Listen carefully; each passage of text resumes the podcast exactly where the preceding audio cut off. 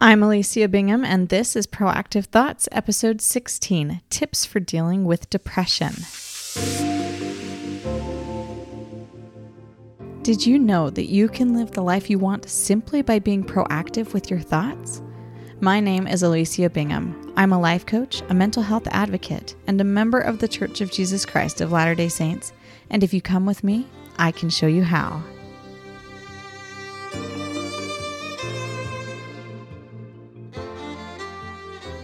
Hey everyone, how are you all doing? I have to be honest, I've had a rough month or so between family things that came up, sick kids, not being around family for Thanksgiving. I fell into a depressed state again, so it's this that I want to talk about today tips for dealing with depression. Before I start, though, I want to put this disclaimer out there. What I say is not to be taken as medical advice. It in no way takes the place of what doctors and counselors or therapists say. It's solely my opinion and comes from my own experiences.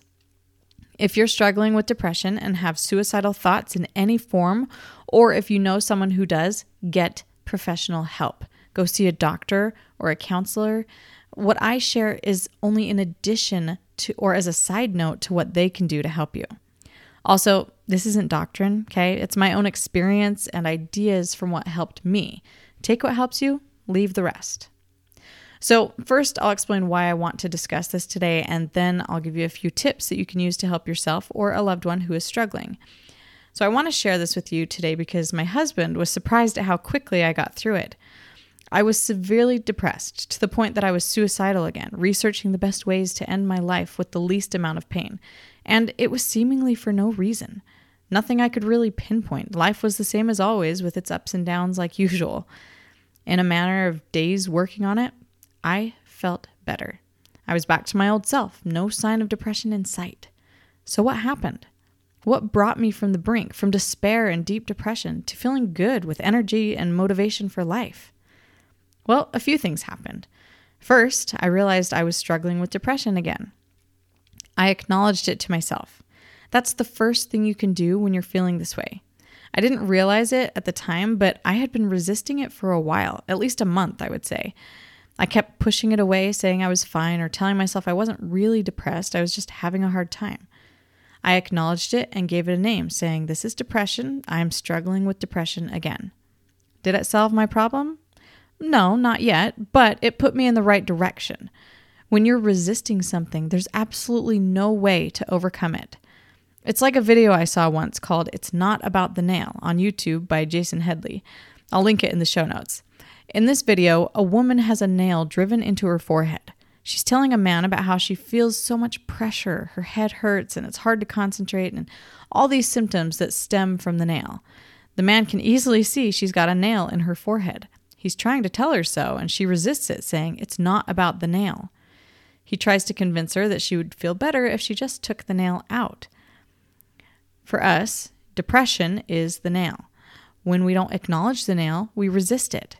We say that either it can't be that, we don't want it to be that, so we're in denial, or we say that it's not about that, that how we're feeling isn't responsible for why we do what we do.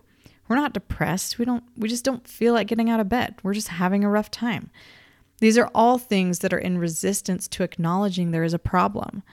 Other people may see it and try to tell us that there's probably a nail there, but they can't force us to take it out. They can't force us to acknowledge that we struggle. Once I acknowledged to myself that this was depression again, I did a really human thing that wasn't helpful. I shamed myself. I told myself I shouldn't feel this way. I was supposed to have gotten over it. I thought I won that battle already. My mind went to all these thoughts of how I failed in some way. That's how I got suicidal. I spiraled downward at an alarming rate. Not helpful. The reality is that this is life. Eh, sometimes we have ups and sometimes we have downs. Sometimes I will feel depressed, and that's okay. The next step that got me out was accepting that, allowing it, being okay with feeling depressed. Now, a lot of you are probably thinking that doing that isn't helpful. How could allowing depression feel better? Wouldn't that just make the depression worse? You're just feeling depressed. That's no solution. But it is. It's actually the key, I believe, to getting out. When you allow yourself to feel what you're already feeling, Pressure is lifted. You still feel crummy, sure, but you don't feel ashamed on top of depressed. You just feel the depression. It releases the resistance and heaviness of being depressed. From there, you can decide what you want to do that day, knowing you'll be depressed. Knowing you're going to feel down that day, what do you want to do? Now, here you'll have to be honest with yourself. Your brain will try to convince you that you don't want to do some of these things, like go to work or take care of your kids, but that you have to do it. But it's not true. You don't have to do anything you don't want to do. Some people don't work. Some people live with their parents or on the streets. There are people out there who don't take care of their kids at all. Some hire a nanny or take them to daycare. Some neglect them. Some give them up for adoption. There are lots of options. So you get to decide what you want to do when you're feeling depressed. You can say, okay, I'm depressed. Now what do I want to do? Do you want to go to work? Do you want to sleep? Do you want to watch TV? What do you want to do knowing you'll feel down that day? For me, I knew I wanted to take care of my kids, but I also didn't want to do much of anything else. I just wanted to read my book and distract myself from my feelings. So I did. I told myself I was just going to be depressed, and I did what I considered the bare minimum, and I read my book all day. So here we are. We've acknowledged we're feeling depressed. We're allowing ourselves to feel it. We've decided what we want to do when we're depressed. And the next thing I think could be very helpful is to reach out to a loved one, someone you trust and who cares deeply about your well being. This is not someone who tells you that depression is just in your head or that you should just perk up or get over it. It's not someone who will tell you that you shouldn't feel this way. This needs to be a person who will fully support you no matter what. Most people have someone in their lives like this, even if you think you'd be a burden on them. These are people that love you unconditionally. They want what's best for you and want to help you if you're struggling. A side note for those who think there's no one in their life like this I promise you there is. Even if it's a pastor or someone on the emergency hotline or a counselor or a coach, find someone. Tell them how you feel. If they're willing to listen to you and help you, let them. Let them tell you what to do, especially if this person is not struggling with feeling down themselves. Do what they tell you, even if you don't want to. If they see you have that nail in your head, they probably have some ideas of how to remove it.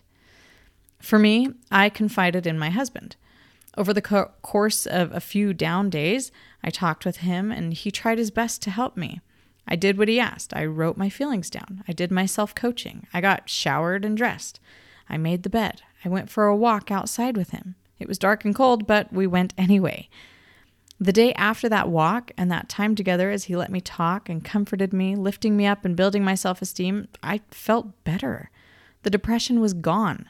I had a few days where I felt okay during the day, but it was like I was on a razor's edge with my emotions, that any moment I could fall and spiral down into the depression again. The day after the walk was different. I felt back to my old self. These tips I have given aren't foolproof. We're all going to have down days. Dwelling on it and spinning in our own minds about how we shouldn't feel this way, we should just be able to get over it, or that we're fine is only going to make it go deeper or last longer. When we acknowledge it, accept it, and decide what we want to do in spite of feeling this way, that's when we can start pulling the nail out.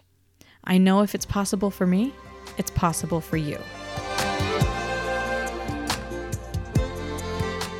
That's all I have for you today. If you liked what you heard and think you might be interested in getting coached or working with me, or you just want to learn more, you can visit my website at binghamcoaching.com. That's B I N G H A M C O A C H I N G.com. There, you can send me an email with any questions or topics you'd like covered on the podcast, or you can request a free consultation to find out if coaching is right for you. Also, I would love it if you would leave me a review and share it with your friends. That way, more people like you can find my podcast. And remember, when you choose your thoughts, you choose your life. See you next week.